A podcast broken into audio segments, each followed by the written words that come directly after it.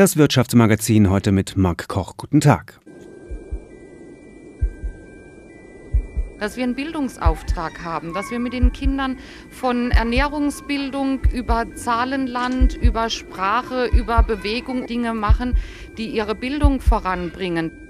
Die Aufwertung vom Beruf, die hat nie stattgefunden. Und es ist so, dass es mittlerweile die Ausbildung von der Erzieherin tatsächlich am Bachelorstudium gleichgesetzt werden kann. Das Gehalt halt nicht. Ich habe eine hohe Wertschätzung an die Erzieher und ich weiß, was sie leisten müssen tagtäglich. Es gibt ja nichts Wertvolleres als mein Kind, als die Kinder.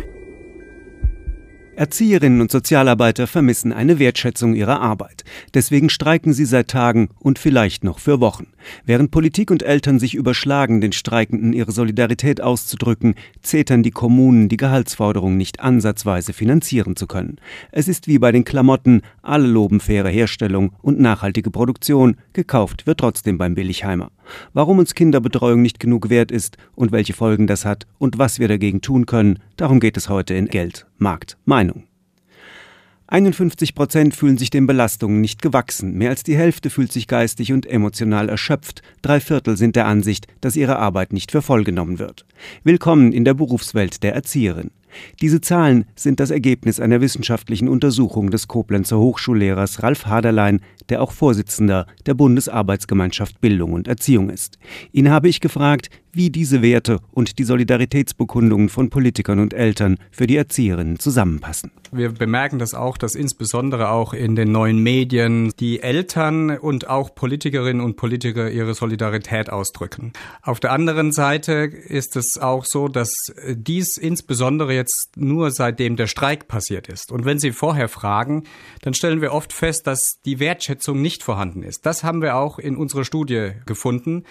Wenn wir die Erzieherinnen danach fragen und die Leitungskräfte, wie wertgeschätzt fühlen sie sich denn von den Politikerinnen und Politikern, dann sagen gerade mal zwei Prozent, dass sie sich wertgeschätzt fühlen.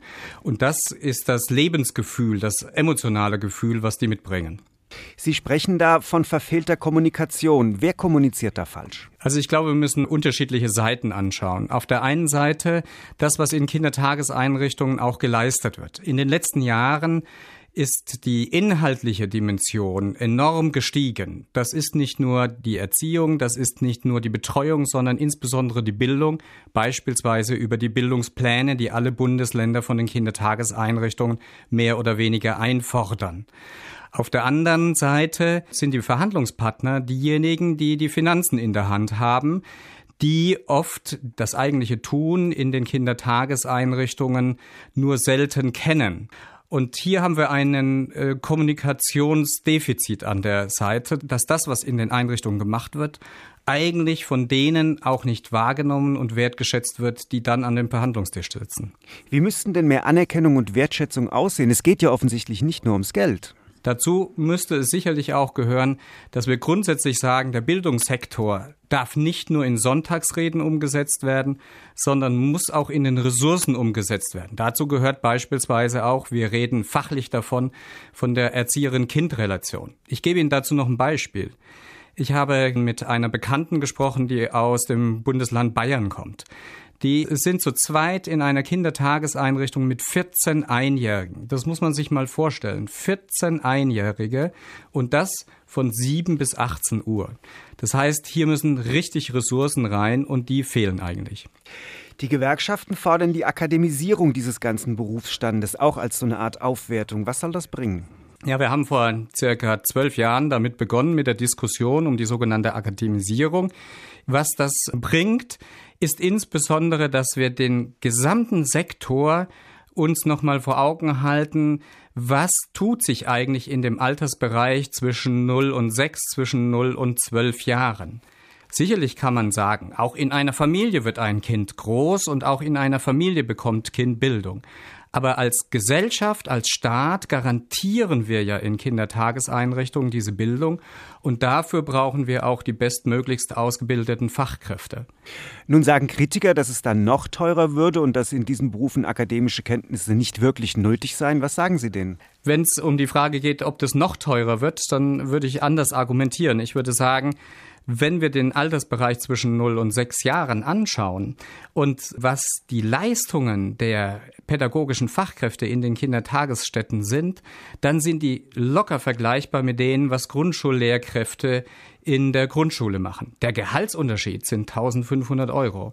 Also wenn uns das als Gesellschaft etwas wert ist, dann müssen wir da auch Ressourcen hineinstecken. Müssen wir dann auch sagen, dass Eltern dafür auch mehr zahlen müssen? Das wäre eine Idee, die sicherlich auch diskutiert wird und einige Bundesländer haben ja auch die Elternbeiträge, die teilweise bis zu 400, 500 Euro pro Kind hochgehen.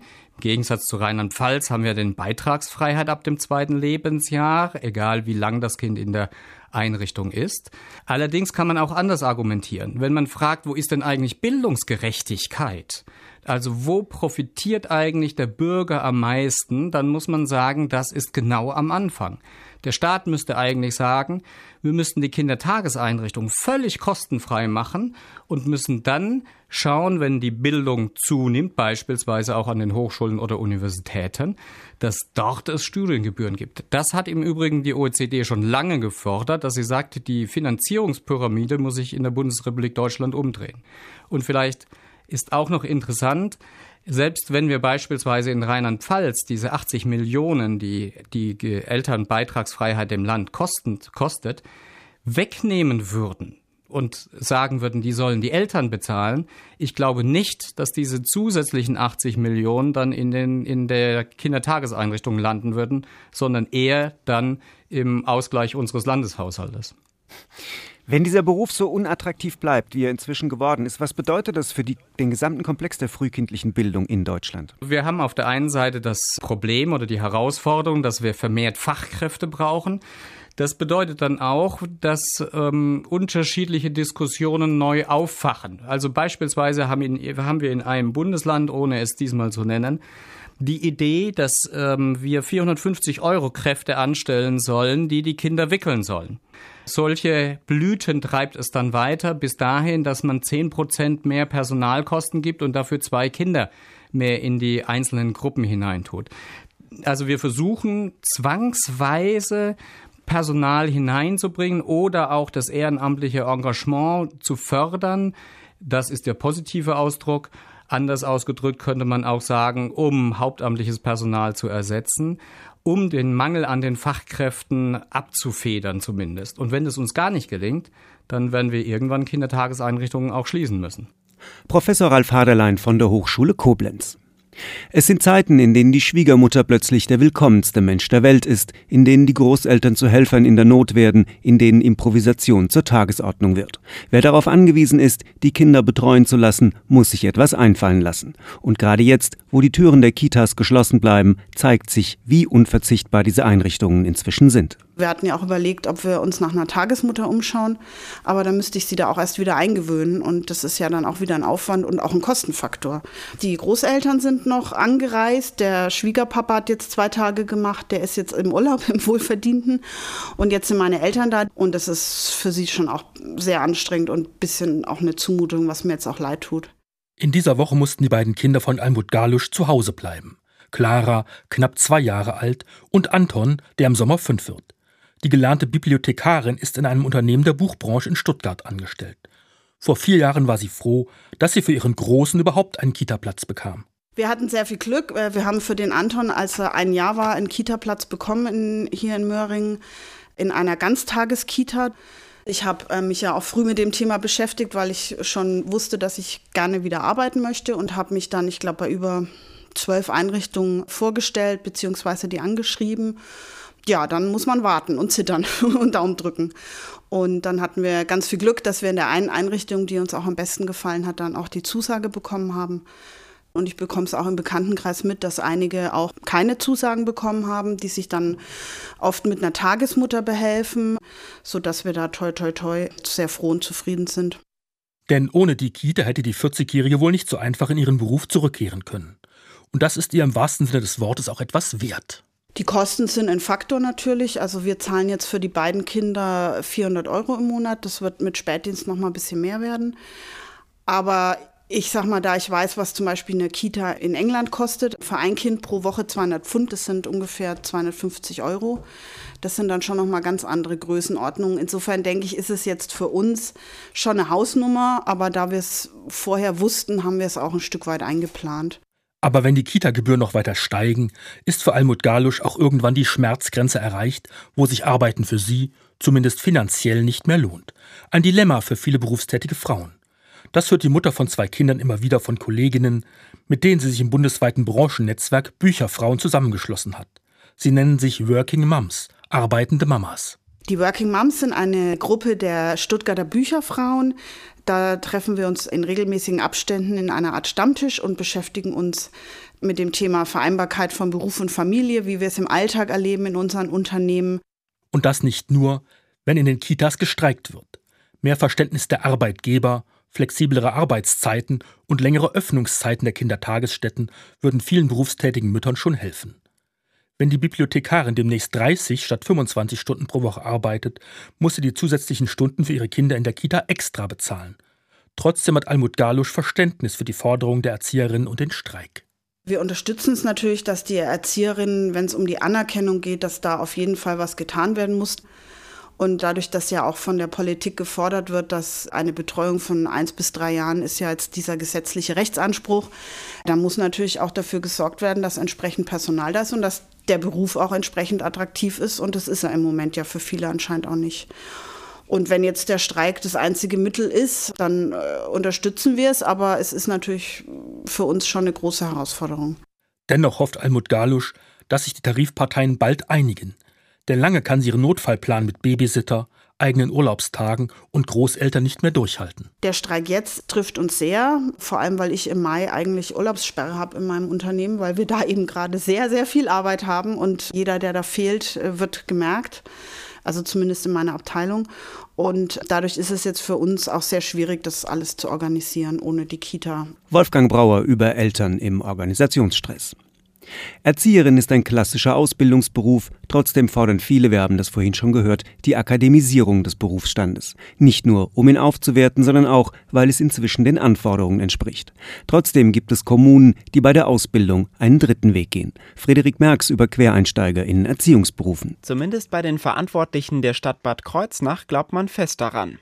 Hanna Reschke vom Amt für Kinder und Jugend ist sicher, dass gemischte Teams besser funktionieren. Sie müssen ja ein ausgewogenes Verhältnis in einem Team haben. Nicht nur junge Kolleginnen und Kollegen, sondern tatsächlich auch Menschen mit einer gewissen Berufsbiografie oder Lebensbiografie. Also wir sind ja in der sozialen Arbeit und da war es uns wichtig, hier auch wirklich eine ganz andere Adressatengruppe zu erreichen. Und das ist uns durch die Teilzeitausbildung gelungen. Möglich werden Quereinstiege durch die Erzieherinnenausbildung in Teilzeit.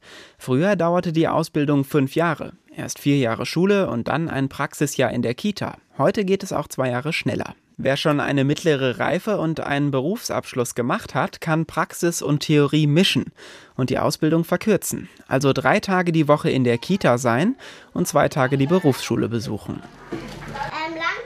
Verena Heckel hat sich mit Anfang 40 dazu entschieden. Nach ihrem ersten Beruf als Verwaltungsfachangestellte und Mutter macht sie ihre Ausbildung in der Kita Steinkaut in Bad Kreuznach. Es macht immer wieder sehr viel Spaß, weil es auch jeden Tag was anderes ist. Also sie haben nie einen Tag wie den anderen.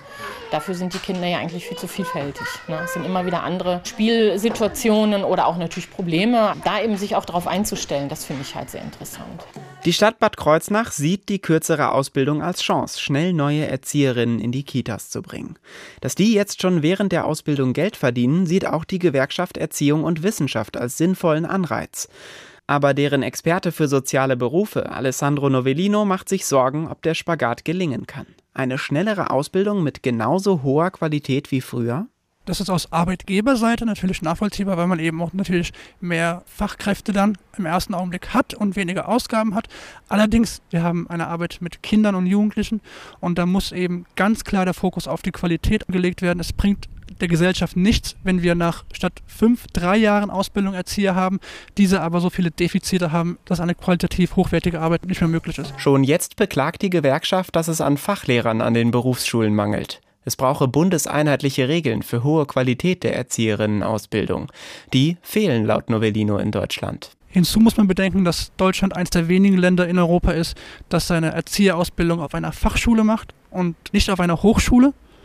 Und im europäischen Vergleich müssen wir uns auch ganz klar darüber sein, dass die Kolleginnen und Kollegen aus Deutschland in dem Punkt dann auf dem europäischen Arbeitsmarkt einen ganz klaren Nachteil haben. Doch ein Abwandern von frisch ausgebildeten Erzieherinnen wäre ohnehin nicht im Interesse von Kommunen wie Bad Kreuznach. Die Chancen auf dem europäischen Arbeitsmarkt können Quereinsteigerin Verena Heckel nicht schrecken. Im Sommer werden sie und drei weitere Erzieherinnen in Teilzeitausbildung ihre Prüfung ablegen. Voraussichtlich werden drei von ihnen übernommen. Es muss ja nicht immer der Staat sein, es muss aber auch keine private Elterninitiative sein, die einen Kitaplatz zum Gegenwert eines Kleinwagens anbietet. Pro Monat versteht sich. Eine Lösung kann vom Arbeitgeber kommen.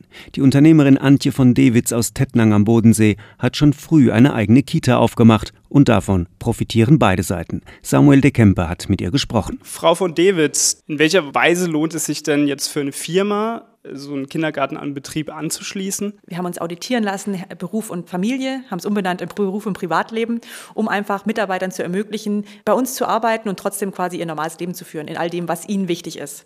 Und da ging es dann ganz stark um flexible Arbeitszeiten, Vertrauensarbeitszeit, auch die Möglichkeit, zu Homeoffice zu machen. Wir haben ganz viele verschiedene Elemente bei uns integriert. Und heute ist es so, dass wenn bei uns jemand schwanger wird, dann ist es in vielen Fällen sogar schon so, dass die, die Frau das vorher mit der Führungskraft sozusagen besprochen hat. Im Sinne von, du, bei mir wäre es jetzt langsam soweit, wie können wir das gestalten?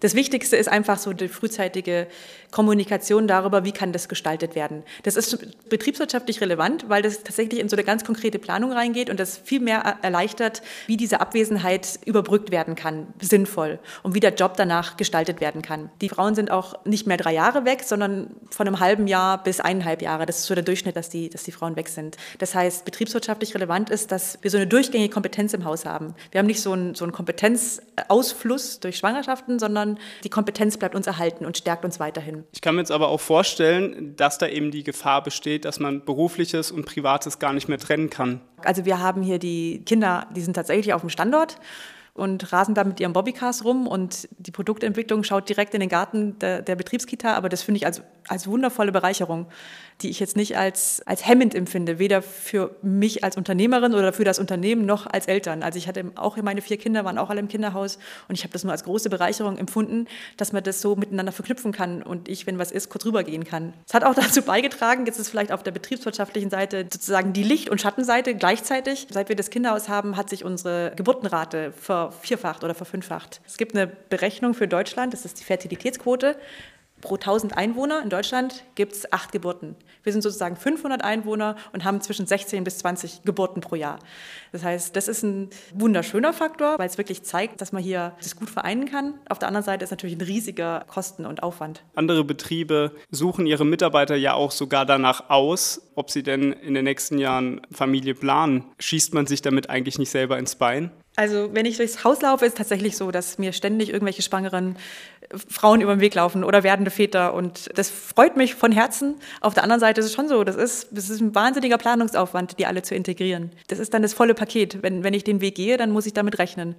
Und ich finde, in unserer Gesellschaft müssen wir dahin kommen, dass nicht die Frauen sozusagen in Anführungsstrichen dafür abgestraft werden, dass sie sozusagen die Kinder kriegen und damit von den, von den Unternehmen benachteiligt werden, sondern wir müssen halt dahin kommen, dass Männer wie Frauen gleich, gleichermaßen für die Erziehung der Kinder verantwortlich sind und dass dann gar nicht Unternehmen erst in die Versuchung geführt werden, sozusagen Vorurteile gegen werdende Mütter aufzubauen, weil, weil sie dann befürchten, dass sie da ausfallen. Jetzt haben Sie ja schon gesagt, dass VD ein familiärer Betrieb ist, der auch seinen Sitz hier in der ländlichen Bodenseeregion hat. Möchten Sie Ihre Mitarbeiter mit so einer solchen Kinderbetreuung vielleicht auch gerade an die Region und damit auch an den Betrieb binden? Ja, ja, klar, auf jeden Fall. Es ist auf jeden Fall, würde ich sagen, wenn ich aufzählen würde, was tun wir für die Mitarbeiterbindung, dann würde ich sagen, klar, das Kinderhaus ist definitiv auch für die Mitarbeiterbindung gut. Wer hier in der Gegend lebt und hier seine Kinder aufzieht, der ist weniger in Gefahr wegzuziehen, auf jeden Fall. Unsere Fluktuationsquote ist auch wirklich sehr, sehr niedrig. In der Ausschreibung des Kinderhauses ist zu lesen, dass VD ein Viertel der Plätze nach eigenen Kriterien vergibt. Was sind denn diese Kriterien, nach denen Kindern genommen werden? Also äh, dahinter steht, dass wir eine quasi öffentliche Einrichtung sind. Schon von Anfang an war das so, dass äh, wir Mitarbeiterkinder, aber auch externe Kinder hatten. Und wir sind im Bedarfsplan der Stadt Tettnang aufgenommen. Das heißt, dass die Stadt Tettnang uns auch fördert, sozusagen, wie sie jetzt auch einen katholischen Kindergarten fördert. Bis auf eben dieses eine Viertel, wo wir sagen, nein, die möchten allein wir besetzen, weil die dann eben nicht aus Tettnang kommen, sondern für VD arbeiten, aber aus einer anderen Stadt kommen. Das heißt, Sie dürfen auch eigene Mitarbeiter bevorzugen bei der Platzvergabe? In diesem einen Vierteljahr. Also die Erfahrung hat gezeigt über, die, ja, über diese letzten Jahre, dass etwa die Hälfte immer der Kinder von VD-Mitarbeitern stammt und von dieser Hälfte stammt ein Viertel oder beziehungsweise die Hälfte dann wieder von Mitarbeitern, die nicht in Tettnang wohnen. Und das heißt, das ist das, was, was wir uns vorbehalten, dass, dass wir die eben dann auch das Kinderhaus zur Verfügung stellen können. Was bedeutet es jetzt für diese Stadt Tettnang, dass VD dieses Kinderhaus hat? Also in den, in den letzten Jahren war es auf jeden Fall so, dass sie durch uns Plätze anbieten konnte im Bereich unter drei Jahren. Das war lange Zeit, war das gar nicht vorhanden in Tettnang. In den letzten Jahren wurde da entsprechend aufgerüstet. Inzwischen hat die Stadt Tettnang auch ein eigenes großes Kinderhaus. Aber wir gehören zum, zum gesamten Bedarfsplan. Das heißt, wir sind ein Teil dessen, dass sie ihre gesetzlichen Auflagen da erfüllen für die Anzahl der Kita-Plätze. Heißt es, dass auch in Zukunft von VD aus in die Kinder, in das Kinderhaus investiert wird? Auf jeden Fall. Also das Kinderhaus ist mittlerweile ein fester Bestandteil von VD und ein fester Bestandteil der Lebensplanung unserer Mitarbeiter. Von daher ist das auch in Zukunft ein wichtiger Teil von VD. Die Unternehmerin Antje von Dewitz über ihren Betriebskindergarten. Streiks sollen ja normalerweise die Arbeitgeber treffen. Das ist beim Streik der Kita-Mitarbeiter nicht der Fall. Im Gegenteil, die Kommunen sparen ja sogar noch Geld, weil sie keine Gehälter zahlen müssen. Ansonsten zetern sie, dass sie ganz und gar nicht in der Lage seien, mehr zu zahlen. Das ist nicht nur wenig kreativ, sondern ausgesprochen stur, findet Andreas Reinhardt, dem da sofort ein Kinderlied zum Thema einfällt. Der Kuckuck und der Esel, die hatten einen Streit, wer wohl am besten sänge, zur schönen Maienzeit. So heißt es in dem Kinderlied von Heinrich Hoffmann von Fallersleben. Dieses Lied wird in dieser Zeit gerne in den Kitas gesungen, wenn sie denn geöffnet haben und nicht bestreikt werden. Nehmen wir mal an, die Gewerkschaften und die Beschäftigten wären der Kuckuck und die kommunalen Arbeitgeber der Esel. Das Grautier gilt in Fabeln gemeinhin nicht als schlaues Tier und wird gerne als stur beschrieben. Der Kuckuck tritt dagegen klassisch und quasi von Natur aus in den Erziehungsstreik. Doch das greift zu kurz. Die Beschäftigten im Sozial- und Erziehungsdienst wollen sich ja gerade mit dem Nachwuchs beschäftigen. Sie wollen aber auch die Anerkennung haben, von der Eingruppierung bis hin zur finanziellen Vergütung. Und das zu Recht, denn sie sind Fachkräfte mit jahrelanger fundierter Ausbildung. Erzieherinnen lernen dabei mehr als nur Kinderlieder singen und Bauklötzchen stapeln. Sprachförderung, etwa bei Zuwanderungskindern, Inklusion behinderter Kinder, Ganztagsbetreuung. Sozialarbeiter und Sozialpädagogen studieren, bekommen Methoden und Didaktik an die Hand, um auch den schwierigen Fällen begegnen zu können. Und die Anforderungen steigen immer weiter. Die Beschäftigten im Sozial- und Erziehungsdienst sollten daher von der Bedeutung her mindestens mit Lehrern vergleichbar sein. Bei den Kleinsten werden die Weichen schon gestellt. Was im Kindergarten schief geht, kann die Schule nur noch schwer ausbügeln. Kinderbetreuung ist anspruchsvoll und stressig und wichtig. Also rauf in der Einstufung, rauf in der Bezahlung. Die Wirtschaft beklagt gerne den Fachkräftemangel. Beide Elternteile sollen arbeiten gehen können. Doch wenn den Kitas die Fachkräfte fehlen, dann klappt das nicht. Erst muss die Kinderbetreuung funktionieren, dann können die Eltern gerne und problemlos die Kleinen in die pädagogisch geschulten Hände geben. Eben nicht in eine Verwahranstalt. Der Mangel hat sich seit Jahren angedeutet. Die Politik hat die Rahmenbedingungen geschaffen, sprich die Kitas gebaut, doch wer will in den Job noch einsteigen, wenn Bezahlung und Anerkennung ebenso wenig stimmen wie die Aufstiegschancen? Wenn ich sage, Kinder sind unser wertvollstes Gut, werden alle nicken. Sie müssen die bestmögliche Förderung bekommen, wieder nicken alle. Das ist die Gesellschaft von morgen, die werden vielleicht mal unser Land prägen und regieren. Jeden Monat hören wir, die Steuereinnahmen bei Bund, Ländern und Kommunen sind weiter gestiegen. Im Sozial- und Erziehungsdienst wäre das Geld gut und sinnvoll angelegt, denn da trägt es Zinsen in Form von starken Persönlichkeiten. Der letzte große Kita-Streik war vor sechs Jahren. Er dauerte 13 lange Wochen. Mal schauen, wann sich Gewerkschaften und Arbeitgeber diesmal aufeinander zubewegen und ob es wieder einen tagelangen Verhandlungsmarathon braucht. Es gibt da nur ein Dilemma. Der Streik tut den Falschen weh, nämlich den Eltern, nicht den Kommunen. Im Gegenteil, die Arbeitgeber sparen Gehälter beim Streik, die Personalkosten trägt die Streikkasse. Vielleicht sind dann doch eher die Arbeitgeber der Kuckuck und die Gewerkschaften der Esel? Erinnern Sie sich noch, wie das Kinderlied endet? Zum Schluss sind sich der Kuckuck und der Esel einig und singen beide gemeinsam. Das war Geld, Markt, Meinung mit Marc Koch. Ihnen noch einen schönen Tag.